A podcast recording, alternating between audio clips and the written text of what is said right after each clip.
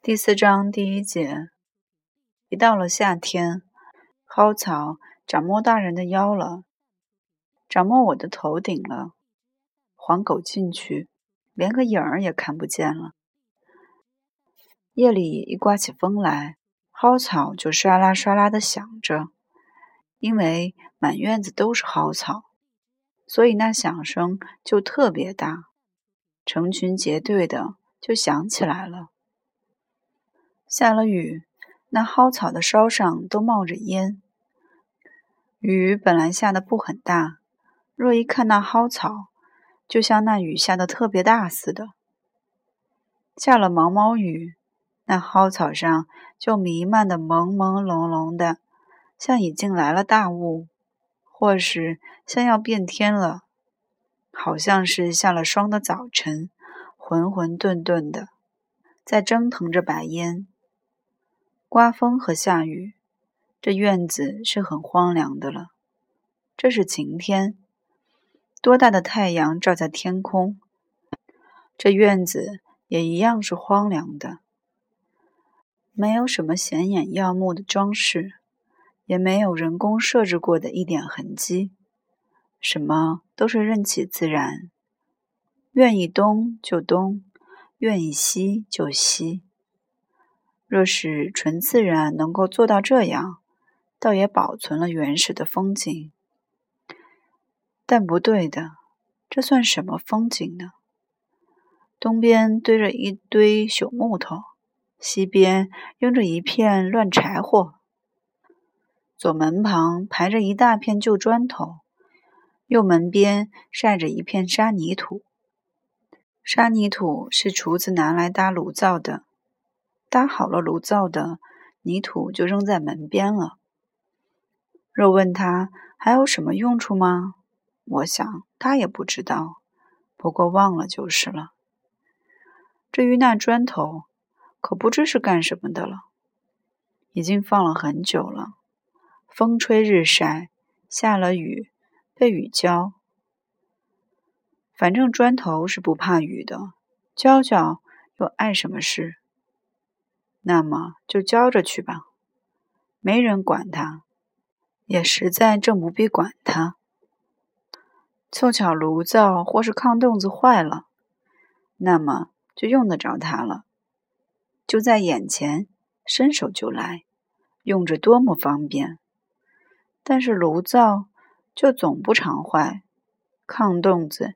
修的也比较结实，不知哪里找这样的好工人，一修上炕洞子就是一年。头一年八月修上，不到第二年八月是不坏的。就是到了第二年八月，也得泥水匠来，砖瓦匠来，用铁刀一块一块的把砖砍着搬下来。所以，那门前的一堆砖头，似乎是一年也没有多大的用处。三年两年的，还是在那里摆着。大概总是越摆越少。东家拿去一块电花盆，西家搬去一块，又是做什么？不然，若是越摆越多，那可就糟了。岂不是慢慢的会把房门封起来的吗？其实门前的那砖头是越来越少的，不用人工，任其自然，过了三年两载也就没有了。可是目前还是有的，就和那堆泥土同时在晒着太阳，它陪伴着他，他陪伴着他。除了这个，还有打碎了的大缸扔在墙边上，大缸旁边还有一个破了口的坛子陪着他蹲在那里。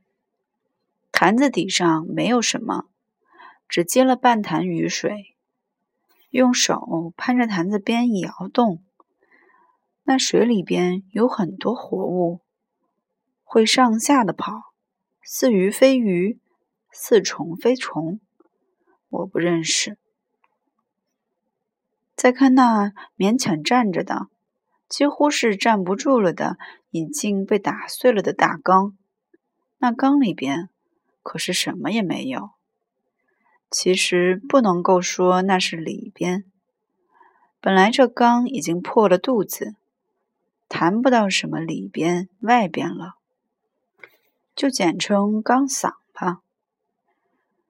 在这缸嗓上什么也没有，光滑可爱，用手一拍还会发响。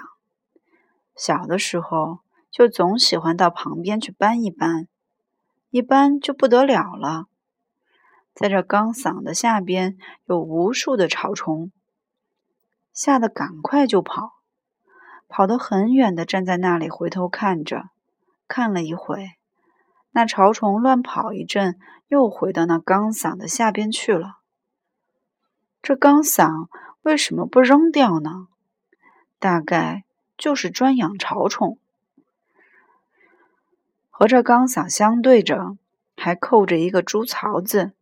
那猪槽子已经腐朽了，不知扣了多少年了。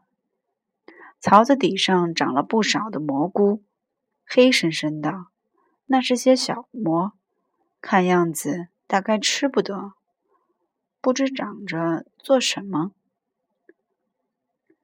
靠着槽子的旁边就睡着一柄生锈的铁犁头。说也奇怪。我家里的东西都是成对的、成双的，没有单个的。砖头晒太阳，就有泥土来陪着；有破坛子，就有破大缸；有猪槽子，就有铁犁头。像是他们都配了对，结了婚，而且各自都有新生命送到世界上来。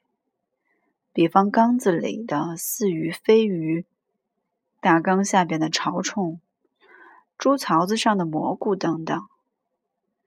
不知为什么，这铁犁头却看不出什么新生命来，而是全体腐烂下去了，什么也不生，什么也不长，全体黄澄澄的，用手一触就往下掉沫。虽然它本质是铁的，但沦落到今天，就完全像黄泥做的了，就像要瘫了的样子。